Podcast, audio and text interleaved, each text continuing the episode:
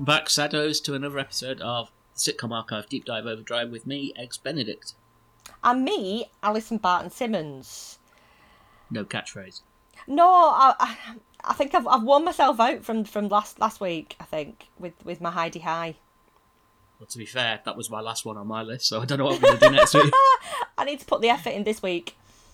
There's only there's only a finite amount you're happy to repeat, isn't there? Certainly from the 70s and 80s.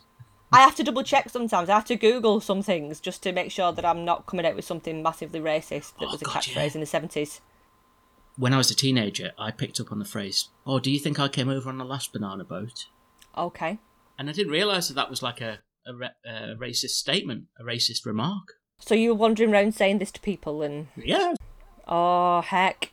yeah, you live and learn, don't you? You do. Racism, of course, being a hot topic for this week's episode. That was a good segue. It's uh, yes, I was quite proud of that. Yeah, it wasn't even scripted.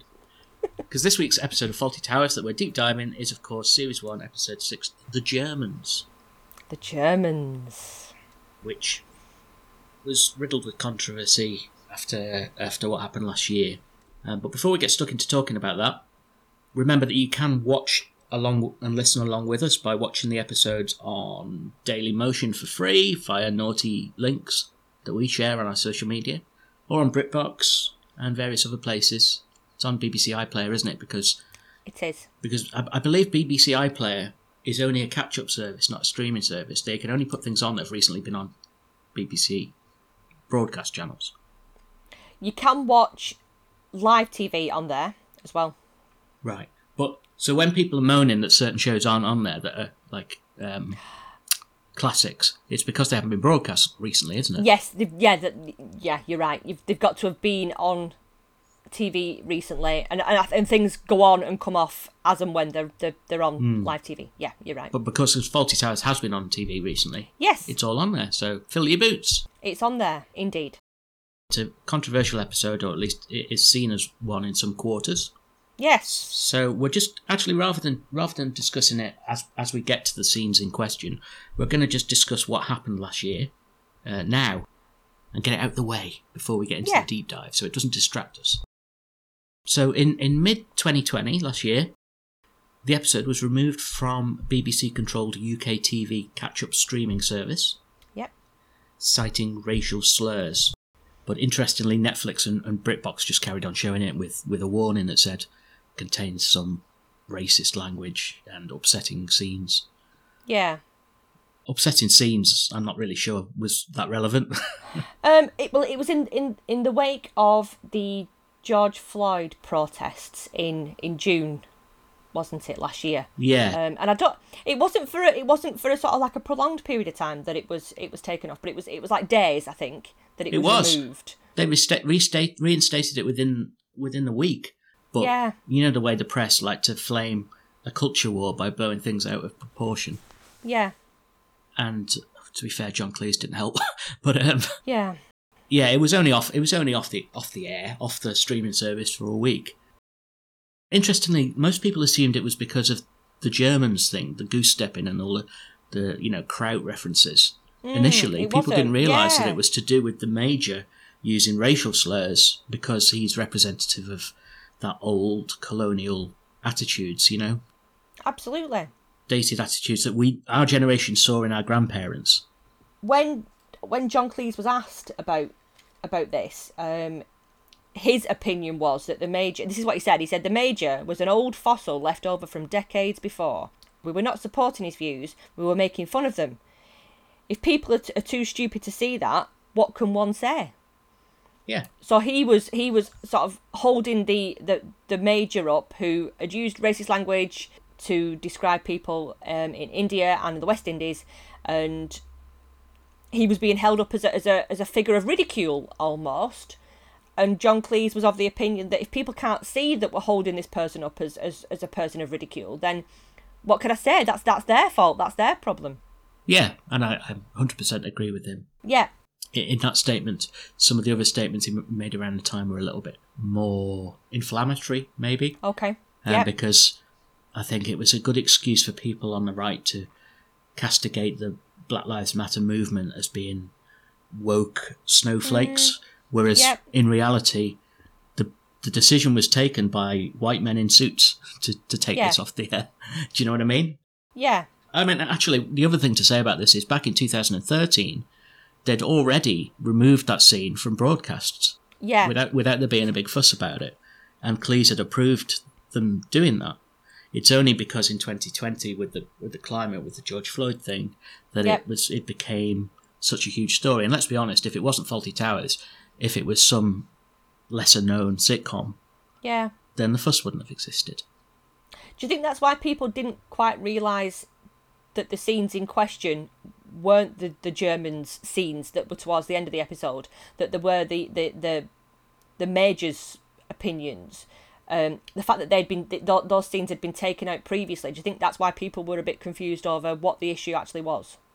Possibly, um, but people are very quick to draw conclusions without even reading the articles a lot of the time. Yeah, people just see a headline and, and don't even read it and go, "Oh, this is this is. Mm. outrageous." Yeah, the amount of times you see that on social media. Yeah. It's like, have you actually read the read the piece? yeah, There's so much of that going on.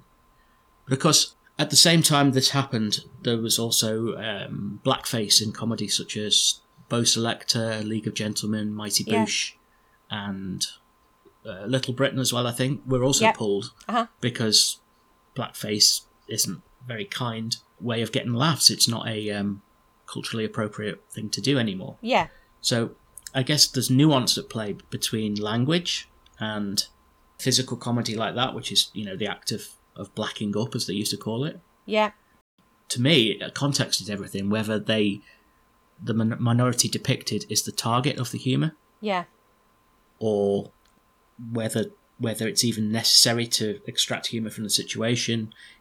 It, it's I, I just think that people don't apply context in the way that they used to. yeah, There was um, an example, which is Viggo Mortensen when he was in a film a couple of years ago. I forget the name of the film actually. I think he's one of my favourite actors, Viggo Mortensen. I think he may have won Oscar, well not Oscars, but awards. He was in a film from the nineteen. He was set in the nineteen forties. He was driving a, a piano player around America. Do you know the one I mean? yes. I do know which one you mean. Yeah, Can't think of it. Is it, Green something? Green Room. It might be. People know what I mean. But um, when he was being interviewed in press junkets and everything, he referred to the commonplace use of the N word at that time. Okay.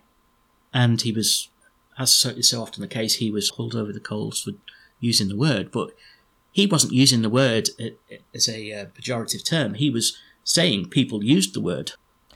Okay. So whilst language is important, he is actually just citing that people use the word. God.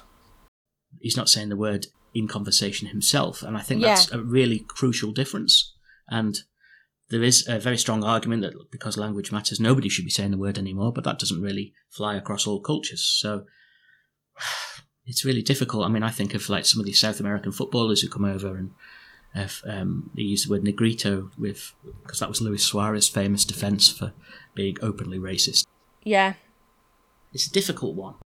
And it's difficult as well for people like us who are, most people would say, white and privileged, Mm. To sit in judgment, I think. Absolutely. Green Book. It was called. Green Book, nice one. What did you say before? Green Room. Green Room. that was just the warm up for the interview, was in the green room. That's probably where he said it. before he went on. Yeah. I've got some other quotes from John Cleese about this ban. Okay. It's not just stupidity. The BBC is now run by a mixture of marketing people and petty bureaucrat, oh, bureaucrats. Bureaucrats. Yep. It used to have a large sprinkling of people who'd actually made programs. Not anymore. So BBC, BBC decisions are made by persons whose main concern is not losing their jobs. So he used he used the attention, in my opinion, as a way of getting some of his beefs aired Yeah. with the BBC, because he, he is certainly a man with beef. Uh, he also says, I would have hoped someone at the BBC would understand that there are two ways of making fun at human behaviour. One is to attack it directly, the other is to have someone who is patently a figure of fun speak up on behalf of that behaviour, which is a, I think, a, a very um, eloquent way of putting it. That's exactly Yeah. what these scenes were. Of course, the other thing I, I, I wanted to say about this really was that in 2061, 40 years from now, anyone who was listen, listening to us on the podcast or any anything from this time will probably pick up on something that's not acceptable then. That's it. As times move on, things just change, don't they? Things move in and out of being acceptable, and we we, we learn and just crack on, don't we? Yeah, but ha- I guess the issue is how we handle these historical artifacts of potentially Yeah, they, they show stereotypes that portray attitudes of the time. Do we Yeah. do, do we whitewash them? No pun intended. But do we do we Yeah. do we remove them from history, or do we leave them there as a sort of teachable moment and discuss them openly and, and you know without resorting to labels like snowflakes, which are reductive and yeah. We've had this conversation in, in, in my family quite recently. We had this conversation um, with with family members of all different generations, and it was with regards to the statues. You know, around the same time as um, Sure. as this was all taking place last year, and and it was like, well, what what's the right thing to do with with these statues? Because they they are historical artifacts and do we do we still have them in place to be discussed and talked about?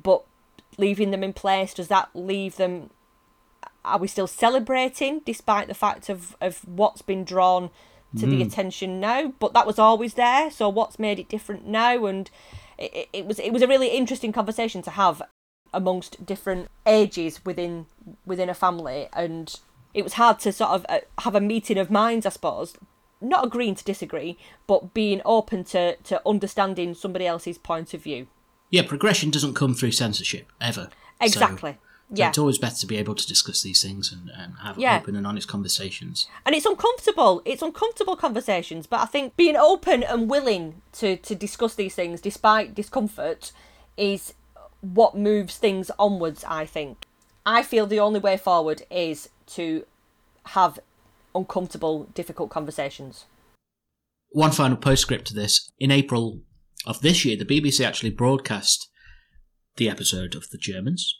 not very mm-hmm. long ago, and it renewed the controversy. But ironically, the racist scene, or rather the Major's racist thoughts, yeah were, were missing, so the fuss had moved on to be about the German stereotypes at this point.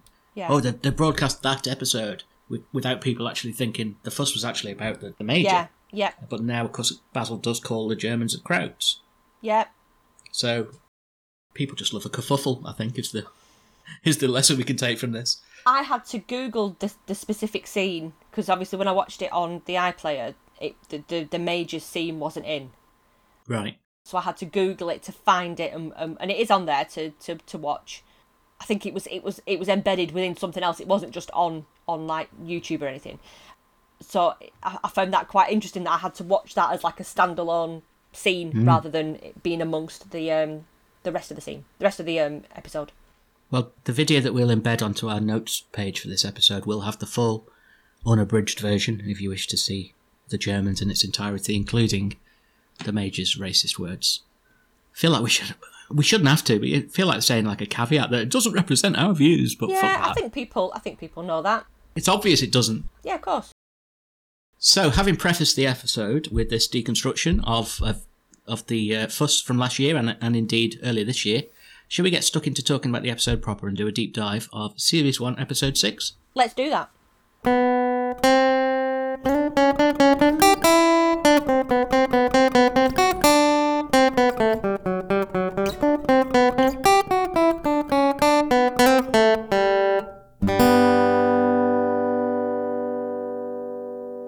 So, this is the only episode not to start with the sign, isn't it? Famously. Oh, it threw me. It threw me. I kept watching for the um the sign on the front of the hospital going a bit wonky and like letters falling off. that would have been funny. I think they missed a trick there. I'd have thought you'd like that hospital because it Oh, was dour and grey and 70s. Oh, it's proper brutalist that. Yeah, concrete. all my favourite things. So, Sybil's in hospital with an ingrown toenail. She's having an operation. Basil does seem worried about it to begin with, doesn't he? He's asking if she's got everything that she needs and is she going to be alright. yeah. But that doesn't last. No, it doesn't. It doesn't. And it already got my back up that she'd gone into hospital for a few for a few days for an ingrowing toenail. she, I imagine, she really annoyed you, despite not hardly being in the episode. um, she was nagging him from minute one, mentioning the fire drill. Yes. Which, to be honest, why would you have a fire drill when there's only Basil there? Oh, bad it was already. She was setting him up. I think she was setting him up for failure. Maybe. I mean, she's she's nagging away at him in this hospital bed, um, to fetch her this and do this and do the other, and she wants the moose's head put up. But she's just sat there like a lazy bastard as usual when she could have. There was something on her bed she could have reached for, but she made Basil go and get it. That irritated me. I did make a note about that. Uh, the one, the one job that stuck out to me was that she'd forgotten to scrape the mould off the cheddar this morning, and that Fawlty had to do it when he got back to the hotel. Ugh, yuck. She does. She does have a good line in this opening scene though, because when they're talking about the moose, Basil says it'll, it'll lend the lobby a certain ambience. It has a touch of style about it, and she says Yeah. it has a touch of mange about it. That moose! Oh my goodness! It did look. It did look like it was riddled with all sorts horrible, of things. wasn't it? Yeah, it was.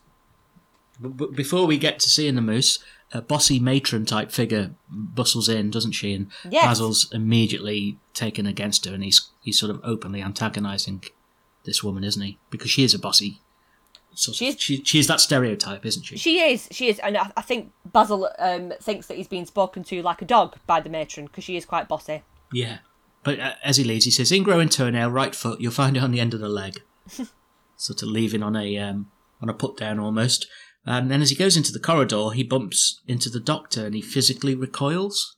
Does he And I does? don't know what that was about, but I know some people have claimed that that was uh, representative of Basil's uh, racist um, opinions. Yeah, possibly, possibly.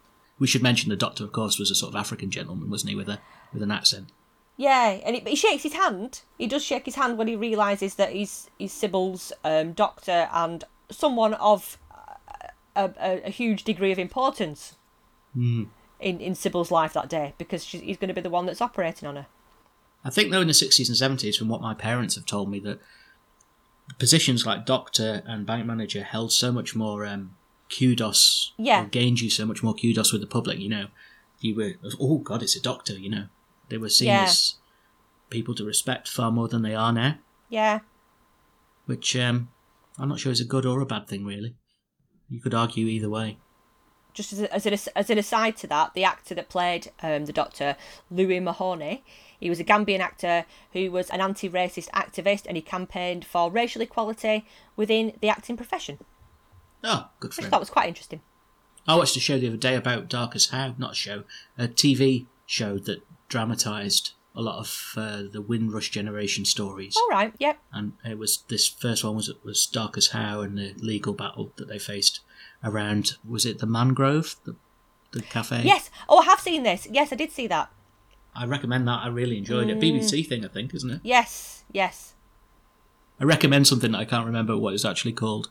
Never mind, you'll find it if you're interested enough. the doctor tells uh, Basil that um, it's going to be quite painful for Sybil. As soon as he's out of sight and earshot, Basil sort of claps his hands together in glee and walks off I whistling, know! doesn't he? Yeah. and back at the hotel, he's still full of sort of joie de vivre. Yeah. He claps at the end of the scene with the doctor, but then he does the same clap as he's walking into the reception of the hotel. He does, yeah. It's almost like a continuity He's clap, just isn't it? clapped all the he's just clapped all the way home. And he's still he's still full of beans, and he's Yeah. he's conversing with the major, who's in full sort of dementia mode, isn't he? At this this point, he's asking Yeah. over Elsie, who left like two years ago, Evening, Major. Evening, Fawlty. Hampshire one. And he, he can't remember Sybil's name. He says, "How's?" Um," and then of course he goes on a diatribe about women, which is briefly amusing. He says, "I knew one once," and that leads to his anecdote about the cricket and Yeah. Indians and West Indians, which we've already covered.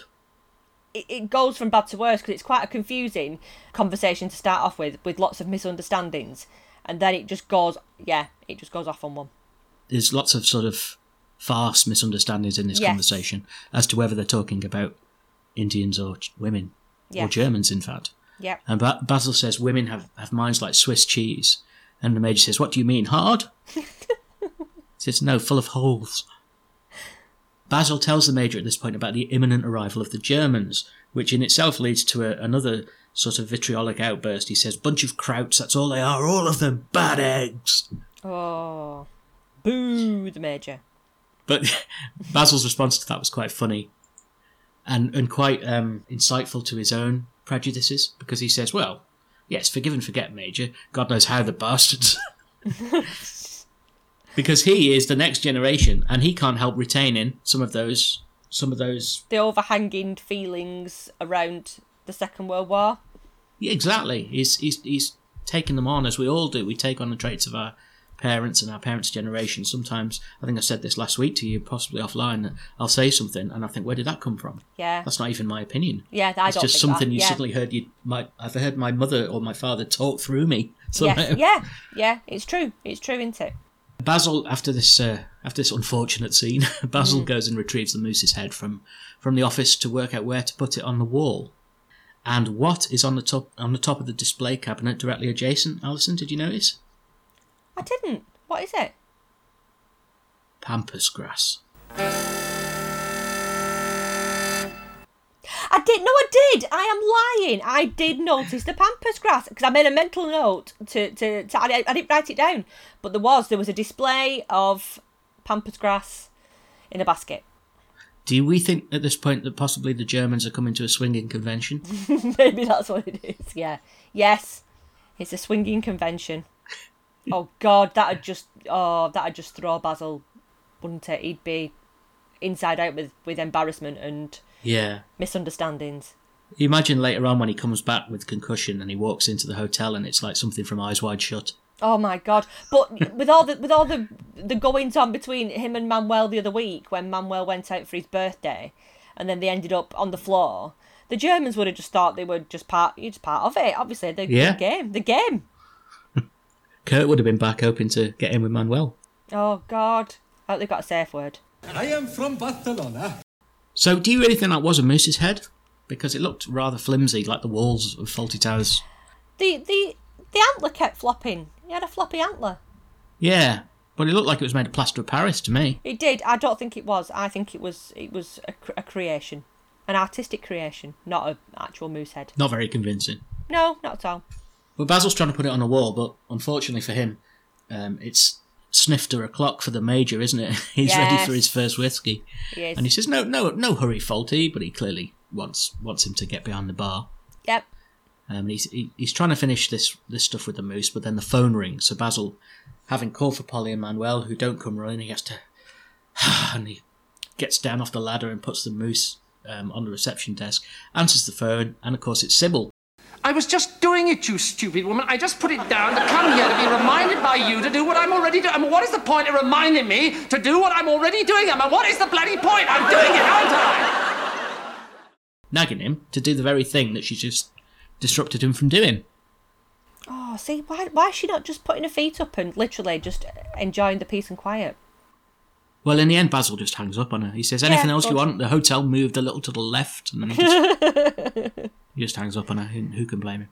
Manuel turns up late, responding to Basil's call. Far too late for Basil's liking, but Basil wants him to get a hammer, but of course he doesn't understand, and he thinks he's asking him for a ham sandwich. Yeah. so instead, he says, "I'll get the hammer." Yes. you you tidy up and he sends him behind reception where he starts sort of faffing around i guess and he sort of goes down on his hands and knees sort of out of view Yes. and as he's down there he's practicing his english and he's practicing his pronunciation and his english accent and he's saying things like i speak english very Yes. well and uh, of course the major at this point wanders back into the lobby turns around and sees the moose's head and assumes Oh, like a dotty old bastard perhaps would that what we've got here is a talking moose head of course, because that's the first thing that you would think that it's a chatting moose head. How are you, sir? I can speak English. Ah, hello, Major. How are you today?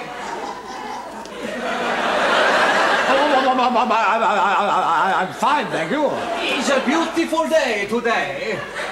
Is it? Oh, uh, yes, yes, I, I suppose it is. Yes, I can speak English. I learned it from a book. Did you? Did you really? I like the stutter from the major though in his panic. I I I I I I I'm very well, thank you. Yeah, he answered it.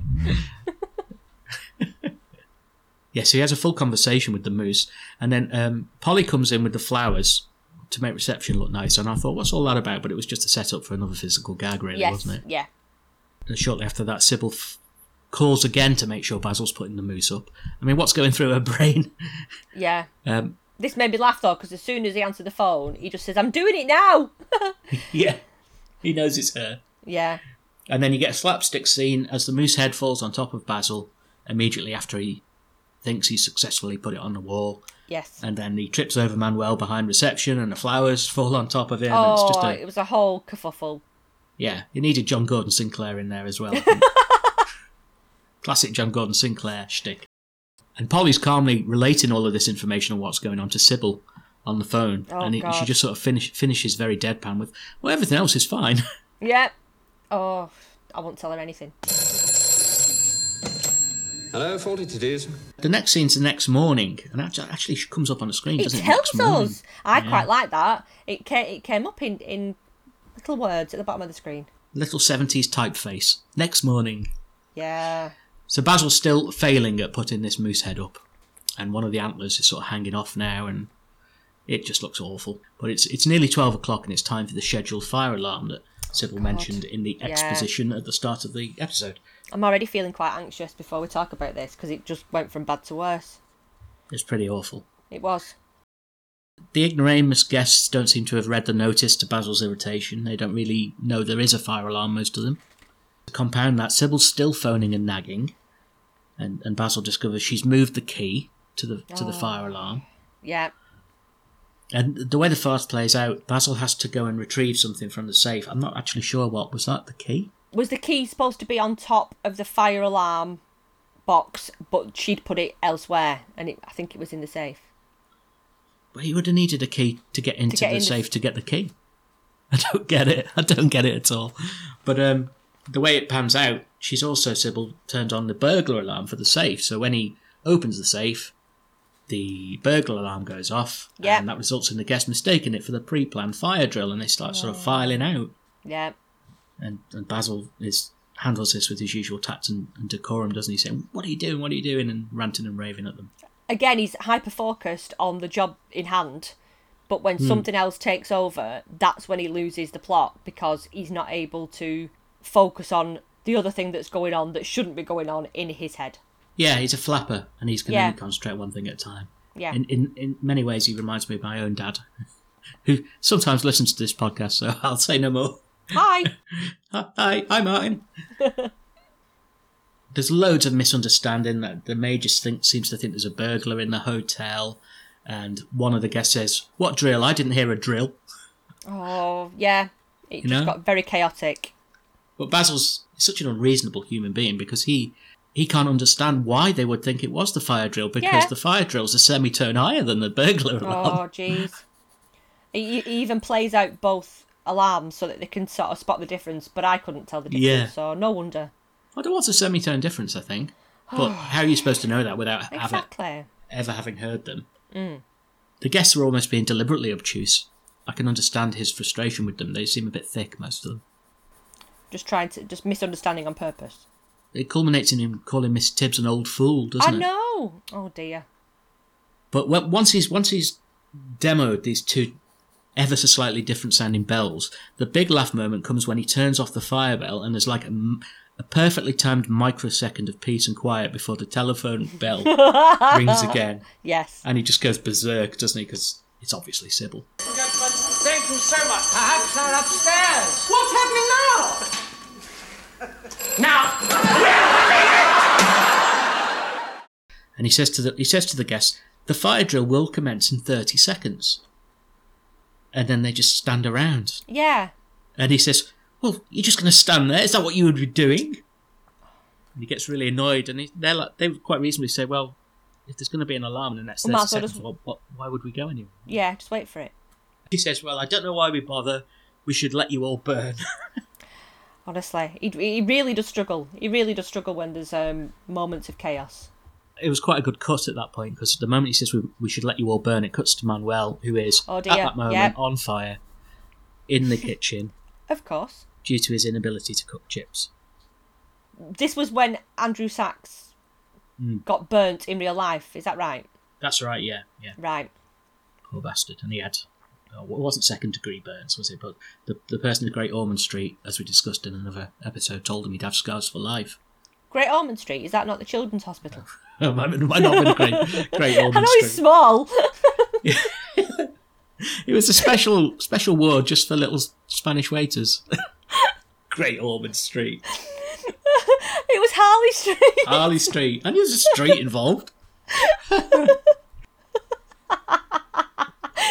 little moustache. Johnny Depp turns up as um as the pirate to cheer him up. Oh dear. oh well, Oh, but we we've covered that. we have. There's lots of toing and froing in and out of the kitchen while Fawlty's trying to keep the door shut, insisting that there's not a fire, and Manuel's trying to get out because there is there is a fire and he's burning Yeah. to death. And he at this point he's he's like hysterical. He's he's blaming God. He's he's doing anything to to avoid the fact that there is a fire in the kitchen and this is getting serious. Well, he he locked poor Manuel in the kitchen. Yeah. when when he eventually acquiesces and, and unlocks it because one of the guests complains about the noise, Manuel's reaction is to say, "Oh, Mister Fawlty, you saved me. Saved me, He almost yeah. killed you, you daft bugger." Yes. Yeah. But th- th- there's a scene in the reception then where um, Fawlty is trying to turn the fire. He's trying to start the fire alarm, and he throws his typewriter to set the fire alarm off, and mi- completely misses. Yeah. But then gets the fire extinguisher, and this is where the problems start for for Fawlty because he he doesn't know how to work it. Manuel gets involved, and then he squirts himself in the face with with the fire extinguisher, and the pan that Manuel's got hold of ends up smashing Fawlty around the head. Is that why he passed out? Was it? Yes, because Okay. he, he as he as he stands up from squirting himself in the face, Manuel's frying pan catches him on the back of the head, and that's what results in him being taken into the same hospital in the same room as as Sybil by the looks of it. In the ingrowing toenail ward. In the yeah Yeah. yeah. Seventies hospitals, eh? There's one room. Have to take it in turns. It's just it's like a quick fit workshop. Do everything in one place. And he's got his, his head bandaged. When when we see him in the hospital bed, his head's bandaged ra- really randomly. It is a bit. Yeah, it's it's done for comedy. I think it's. Yeah. It's a. He looks like a pint of Guinness, doesn't he? It's weird. But he, when he wakes up, he does some great eye acting. He does. He does lots of peeping and, and sort of winking and eyes rolling back in his head. Yeah. Yeah, all sorts of weird. I don't know why I'm doing it. Nobody can see other than you. I can see it. I appreciate the eye, the eyes. And Sybil quite dryly says, "Well, thank you for coming to see me, Basil." And oh, blimey. Oh, God, I bet she was well pissed off. Well, the poor bug is drugged up to the eyeballs and he's concussed, isn't he? He's he doesn't Yes. know what's going on. He's ranting and raving about the fire extinguisher and the fire, and he doesn't know where he is. He thinks he's at reception briefly in the hotel. And then, of course, his nemesis, the matron sister, lady, Yes. comes in, and he's like, "Don't touch me! I don't know where you've been." Yeah, he's so rude to her. And followed by, "My God, you're ugly." Horrid. I suppose that's a bit like when you're drunk, though, isn't it? Like people lose their inner monologue and just say things out Yeah, loud. just say it out loud. Yeah, he's, he's very rude to her. It's interesting though that his immediate deference to the doctor comes to the fore when the doctor comes in. He pipes down and behaves himself when the doctor comes in. Again, Hmm. Yeah. due to the status of doctors. Yes. He did what they were told. Yeah, absolutely. But there's this weird sort of thing where he does a falling asleep act which wouldn't fool anyone. No. And the, the, the doctor uses some strange, weird Vulcan death grip. Just wobbles his head Yeah. to make him fall asleep as if as if he was hypnotizing him or something. Not very convincing, but he's faked it. Of course, we see uh, the famous GIF of him opening his eye manically yes. Yeah. when he realizes everyone's out of the way. Sybil's left, presumably wheeled out. Yeah, she did. She got. I think the, the as the doctor wheeled her out, he he bumped her against all sorts of things, trying to get her out of the room. And then we're into the third act because I very much consider this a three-act episode. It felt like um like a like a stage play almost, didn't it? Like it, the, the the change of, of time over the over the episode. Back at the hotel, everything seems to be running smoothly without Basil, as you might expect. What a shocker! Polly's conversing competently with the German guests. Yes. and everything seems to be going swimmingly until Basil walks in with the bandage on his head and he sort of greets Manuel but then starts calling him dear because he oh, thinks Oh, it's Sybil. He says, "You go and have a lie down, dear." To Manuel, he's clearly all over the place at this point. Guy. bang on the head, his bang on the head really has sort of muddled him up a little bit, hasn't it? More than usual. Well, you can see from a writer's perspective that if they're going to have this guy be- behave in such an appalling way to the Germans, they need to go beyond their usual their usual plot device of having Basil Yes. be awkward. Then Yes. he needs to, he needs to have something quite seriously wrong with him to behave. Something's got to have gone wrong in order for him to behave in this way. Yeah. Yeah. yeah. And, and and Manuel knows that something's wrong, so he's like, "I Mm. go get Polly," Yeah. and he says, "I've already had one." I don't know. I go get Polly. I've Yeah. already had one. He's got his hospital gown underneath his suit still as well. Oh, I didn't notice that, did he? I think I think I, you couldn't see his, sh- his shirt. It looked like the hospital gown, and he just put his suit over the top. Yeah. Oh God. The Germans come to reception, or one set of Germans. Yeah. They they're speaking in German to him, and he doesn't know what they're saying. And until the wife says, "Do you speak English?" Yeah. And he says, "Oh, you're German. I'm sorry. I thought there was something wrong with you." they're they're saying something like "Wir wollen Auto mieten" or something. Yeah. Where can I hire a car? I think. I think it was something to do with the car. Yes. But then Basil thinks it's something to do with buying meat. He takes Yeah. it very, very literally. Yeah, uh, he thinks they're volunteering to go out and get some meat, and he says, "We have meat here in the building." Oh, it's speaking with a German accent but loudly, yeah, which is um yeah how some English people cope in a foreign country. Polly shows up, and uh, uh, this is the first point that Basil utters the words "Don't mention the war." Yes. Polly tries to get Basil to have a lie down, and the old ladies tell him they don't think he's very well either, don't they? Mm. He says, "Well, perhaps not, but I'll live longer than you." God, Bit he's just he's, he's getting mean and um, muddled and um, and racist.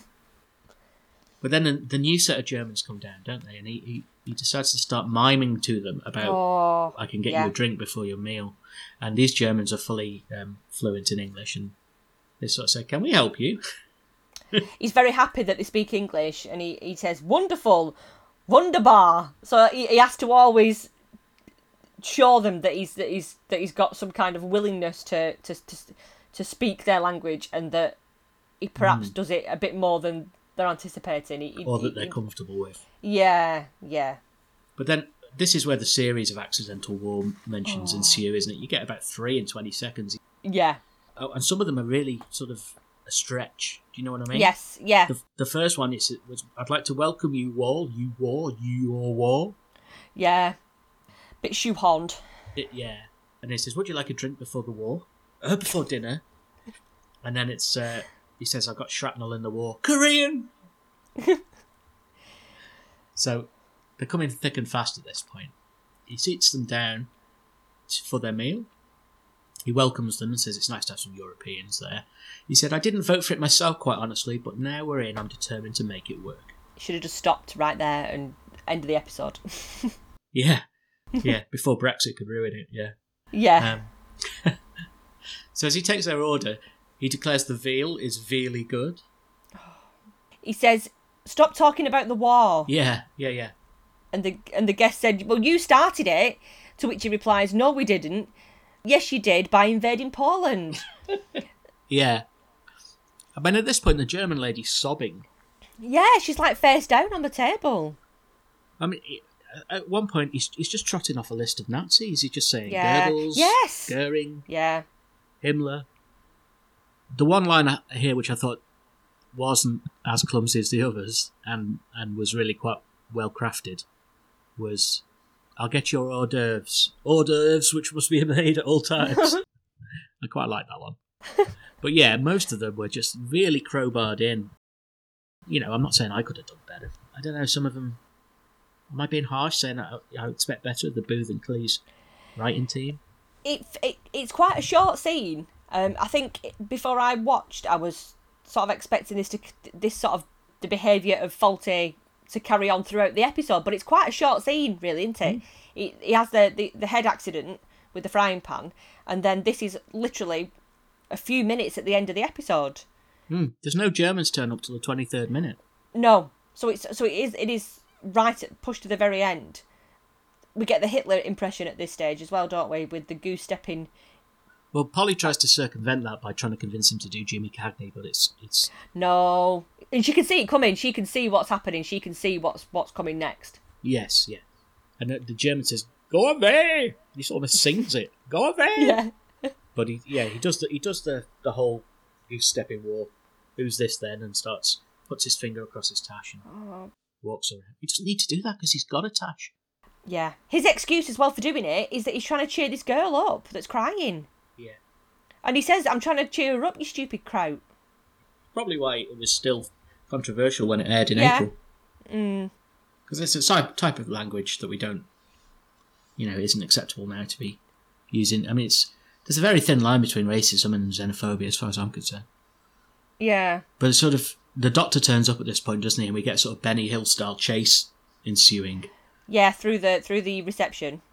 Yeah, he uses all of the sets in the show, Yes. apart from the Yeah. bar possibly, and uh, eventually it ends with the moose head falling on top of Basil and knocking him unconscious. Thank God. Yes, and then and then the major starts having a conversation with Basil the moose, and then the last line, of course, is the German stood there saying, "However, did they win?" Yeah. Which, of course, the answer to which is the Americans. There we go. and scene.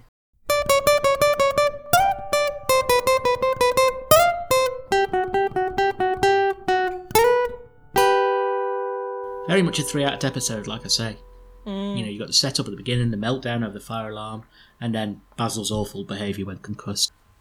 I'm interested to know how this went over in Germany because folklore would have have it that this episode was one of the most popular of the series when it first aired in Germany in the 90s. Really? But I've got German friends who are of, I don't, I'm going to say off Cleese's age now. They're they're 60 ish. Yeah. They, they've lived here a long time, and the way they tell it in Germany, it's the source of a real national shame still, and they do their utmost not to talk about the war or Hitler Yeah. or any of those things, which does sound, reasonable. So you can't imagine this going over too well to be going on about Himmler and Goering and all of those guys. Absolutely. It, it would it, it would make me feel uncomfortable, especially uh, the 70s wasn't that long after the end of the Second World War and yeah, there's a definite discomfort, I think. Well, it was nearer to the Second World War then than we are to that episode airing To that now. episode. Yeah. Yeah. So I'd be quite interested if anyone is uh, listening to this from Germany. According to our podcast stats, we have a couple of German downloads every week. That yeah, that would be interesting. Get in touch and let us know. When Basil is impersonating Hitler, apparently he shouts the German sentence, Ich kann mit einem Eierhoffel Flauderlessen toten. Do you know what that translates as? I don't I don't know what that means. I can kill bats with an egg spoon. Right, okay.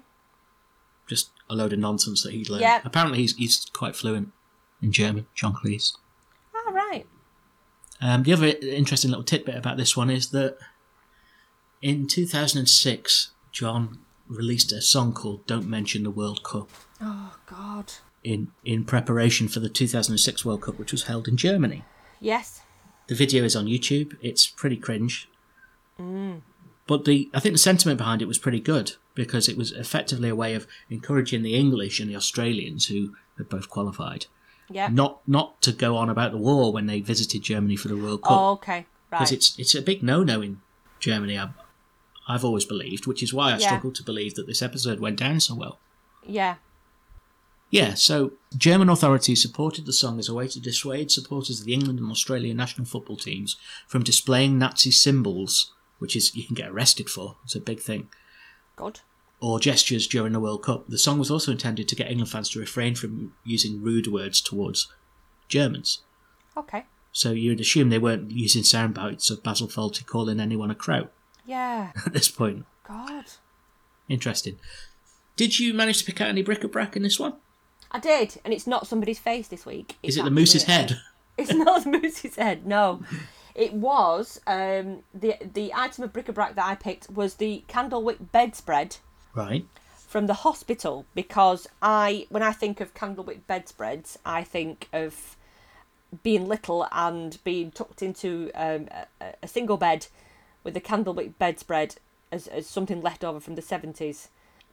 Which were they were like embroidered, raised. They had like raised knots of embroidery, Yeah. which like created a pattern on the on the top, and they were quite cosy, but they were very sixties and seventies kind of um, bedroom wear. I think. Hmm. Yeah. Would you would you have one of those today? Were you No, enamoured with it? wouldn't. No, not at all. No, they just make me feel a bit uncomfortable. Because there's there's a lot of things you talk about fashion wise where you're like, I could see that working today, but not this. yeah, um, not not the candlewick bedspread. No, no. what about yourself? Did you pick anything? I, I actually fell asleep a bit. When, well, no, I did pick something. I'll come on to it. I didn't fall asleep at all. I did pick something, but I, I forgot to look for things in the hospital, which would have been a nice change of scene. Yes, yeah, Because you you and I are no stranger to hospitals. yeah. I suppose it would. It's interesting to see the difference between a hospital in the seventies and a hospital today. Similar coloured walls. I think. I think they still they still. Or whether it's just that our hospital, our local hospital here, is just like it's never moved on from the seventies. So it's still got the, that that minty green paint on the walls. Possibly, yeah. Yeah, I think a lot of hospitals are like little sort of time warps, aren't they? Yeah, yeah. It's supposed to make you feel calm. I think those colours, but they actually fill me with mild peril. Hmm. Well, it's yeah, subjective to your experience, isn't it? I suppose. Yeah. I know. Um, I was more preoccupied with the different attitude towards the doctor Yes. when it came to the hospital. I mean, my my experiences in hospitals of latter years have been to do with prostate trouble, Yeah. and I find I find that the doctors don't get given the respect that they used to get given at No. all. So the fact that they have to put signs up in hospitals to say don't abuse the staff on like A4 sheets of paper stuck all over the walls, like don't don't be an asshole to, to the to, the staff here, it, it's quite telling. tells its own story, doesn't it? It does.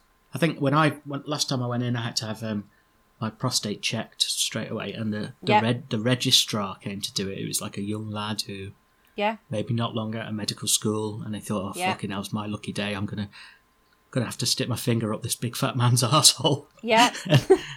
I tried to put him at ease by making a joke of it. So when he went in, I went, "Oh, that's the ticket." Oh, Ben. He popped out. It was sort of like a sound as he came out. Like, yes, yes, everything is fine. oh, and then he quit and worked at Asda. Yeah. So, did you pick any bric-a-brac? Oh, sorry. Yeah, that was what we were doing. Yeah, bric-a-brac. Um, yes, I did. I picked the ashtray. Oh, right. Was it like a glass? Uh, Yeah. like a like a blown glass. Exactly. Yeah, you'd always see ashtrays, wouldn't you, in the seventies and and eighties and even nineties? There'd be all sorts of different ashtrays, but you're right. This one was like the blown glass one. Was it like a brown one? Was it like a brown? It was just just sort of see-through glass color. Okay. Yeah. Yeah, it wasn't like the the ones you get in pubs, like the green ones with John Yes. Smith's written on there. Yeah. But you, you don't see them anymore because smoking's not allowed in, in bars anymore. So no. it struck me off, not necessarily off the time because they were around well into the 80s and 90s, but yeah, Hmm. definitely not now. I saw something the other day when I, that that referenced um, when you'd make something, some like a kid of our age in primary school doing like pottery or doing something with regards to arts and crafts, and you'd you'd you'd make an ashtray. An ashtray was quite a quite a, a reasonable thing to have to have been asked to, to make in primary school to take home. My mum my mum used out the one that I made for, for years. I suppose nowadays it'd be the equivalent of getting kids to make a bong, wouldn't it? to take to the, to the stoner parent. I'm going to make that recommendation to um to my kids' high school. I think. But I mean, what sort of sort of primary school does glass blowing anyway? We didn't make glass ones. It was a Oh. pottery one. Oh, And it sorry. was varnished. Yeah, it was varnished, and yeah, it, it ended up in a right state. we didn't do glass blowing. Imagine that glass blowing at 10. okay, should we have a little trip over to Fashion Corner? Yes, let's do that. There's plenty to say. Well, it's time to take a little trip to the place that long ago was hip. It's Fashion Corner, it's Fashion Corner, it's Fashion Corner, Fashion Corner. So there was lots of um, uniform, not really worth a mention in Fashion Corner. I don't think the doctor had a white coat on, and the sister on the ward had like a matron's uniform on, very much of the profession and of the, and of the time. Um, but in the reception, when the, the guests come down for the, the fire drill, which isn't a fire drill initially, but turns out to be the fire drill, there's a lady who it's an actress, Claire Davenport, who played. She's not referenced in the scene, but Miss Wilson. I only found this out by looking at the credits at the end. She's the lady that's in reception. She's the, the, the, the larger lady. She's got like a grey coat, but ev- all her accessories are bright pink. So she's got bright pink gloves on. She's got bright pink earrings, a scarf, a pocket square. She's also got like a pearl bracelet on as well. And she stood out because the the, the, the accessories against the, the grey coat that she had on were quite striking. And you can't miss her because she's the only one in that scene really that's sort of chitter chattering with, with Fawlty. Very striking, isn't Um, she? She is. She is. Next to her, there's a, a, an uncredited member of the cast. It's a lady, and she's wearing lime green flat fronted trousers and like a patterned floral shirt and a collared white belt. No, not collared white belt at all. A white belt around around the trousers. But just that outfit, despite the fact that it did look of that time, and you could you could definitely reference that it was of the 70s that is I can I can sort of picture sort of high end fashion brands having that advertising clause of, of a similar style in, in recent years definitely like I want to say um, like Versace that, that that kind of that kind of look. Um, the, the very sort of the, the green was almost like the Kermit green. I, I know that that's not a real colour but very very striking a very very striking colour. Miss Tibbs and Miss Gatsby come down. They're dressed up. Dressed up to the nines for a fire drill. Miss Gatsby, in particular, has this like rust-coloured jacket and and hat with flowers in. It's like you know, like if you if you drew an old lady when you were a kid and you you draw like a plant pot hat with flowers coming out of it. She that's that's what she had on, um, with beads, sort of to to accessorise the outfit. She she looked very very cool, very sweet. They've always they're always jangling beads around those two though, aren't they? They are. They're very. They're always very dressed up. They're always dressed for as if they're going as if they're going out. Even if they're just coming down for dinner, they're always dressed up. You don't think it's representative of anal play that the Major's doing with them? I, I'm gonna say no. Okay, fair enough. Just positing an idea. That's all. One of the German guests, the one that, that ends up face down on the table crying, she's in like a full on peach outfit. It's like a peasant blouse, elasticated around the waist, and matching trousers. So she's in like a one colour. But looks, she, she looks very elegant. Very, very, very elegant. And Polly has, she's sort of out of her normal powder blue uniform that she tends to wear um, while she's working. She's in like a sage green cardigan dress that's got like a tie around the neck. She looks very smart, and she's. I don't know whether it's sort of Connie Booth's colouring, but a lot of a lot of greens seem to really suit her. Um, so that yeah, that was it. That's it for the, for for this week's fashion corner. I did think there was a lot of very bright colours on display at that fire drill. Yes, yes, the the, the pinks of of um, she called Miss Wilson. She, that, that was very striking. She looked very striking. You bastard!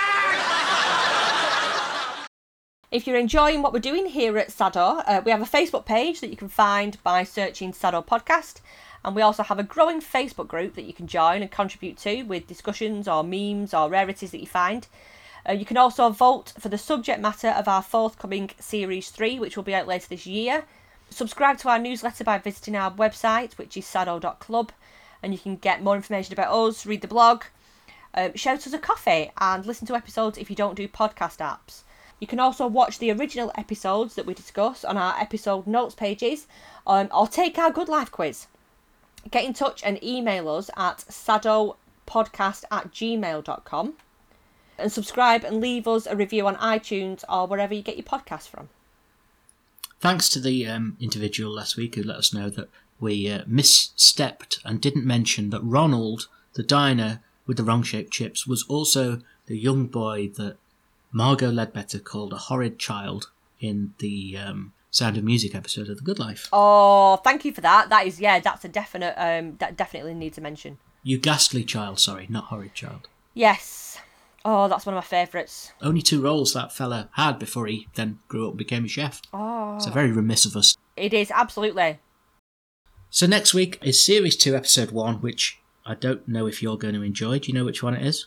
I can't remember which one it is. What? Is it, um, That was a clue. yeah, is it something about miscommunication? Mi- Uh, communication problems, yeah. Mrs. Richards. There we Richards go. with a malfunctioning hearing aid. Yeah.